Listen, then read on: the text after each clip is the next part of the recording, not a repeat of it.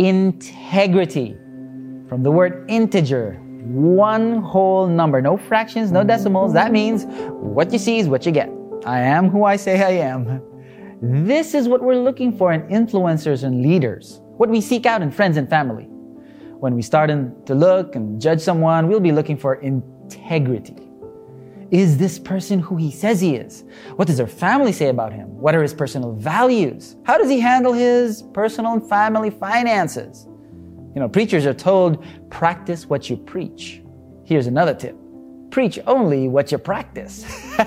Because it's easier to just reveal what little we can, right? Rather than be vulnerable with who we completely are. In Malachi 2, God is reminding the Jews that integrity is what He's looking for in His people. Verse 5 says this My covenant was with Levi a covenant of life and peace, and I gave them to him. But this called for reverence, and he revered me and stood in awe of my name. True instruction was in his mouth, and nothing false was found on his lips. He walked with me in peace and uprightness, and turned many from sin.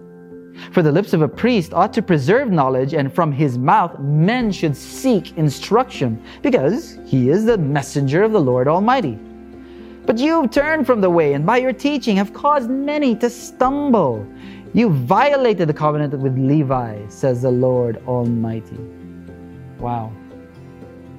And later on, God starts to cite specific things that he abhors he sees the priests being unfaithful to their wives. He's seeing people withholding their tithes and, and, and, and start to not trust God for provision. So, what was God doing? Well, this is what he says in chapter 3, verse 2. When he sends his messenger, he asks, who can endure the day of his coming? Who can stand when he appears? For he will be like a refiner's fire and a launderer's soap. He will sit as a refiner and purifier of silver. He will purify the Levites and refine them like gold and silver.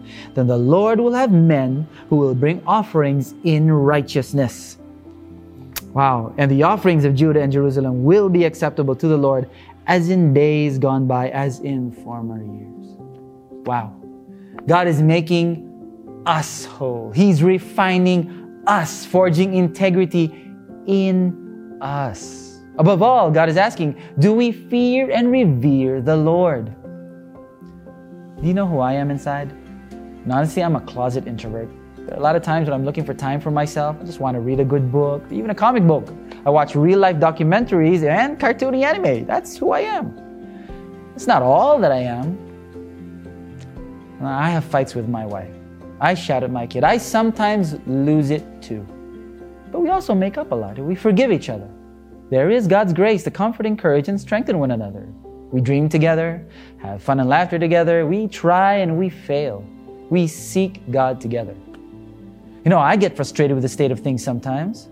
There was a time in my life I would have taken my anger out on the streets. But now I have hope in Christ that He's doing something to me, my family, our church, and our nation. Not just top to bottom, but all around for all of us. Jesus gives me hope. How? Well, he showed integrity himself. Hebrews chapter 4, verse 14 says, Since we have a great high priest who has passed through the heavens, Jesus, the Son of God, let us hold fast to our confession. That is our confession, Jesus, the Son of God.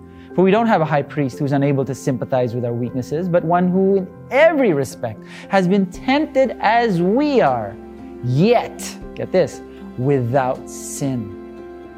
Let us then with confidence draw near to the throne of grace, that we may receive mercy and find grace to help in time of need. It's important to be looking for integrity in others. But that's what God is looking for and shaping in us. And He's made help available to us from heaven so we can be completely who God made us to be. I hope you have a complete awesome day.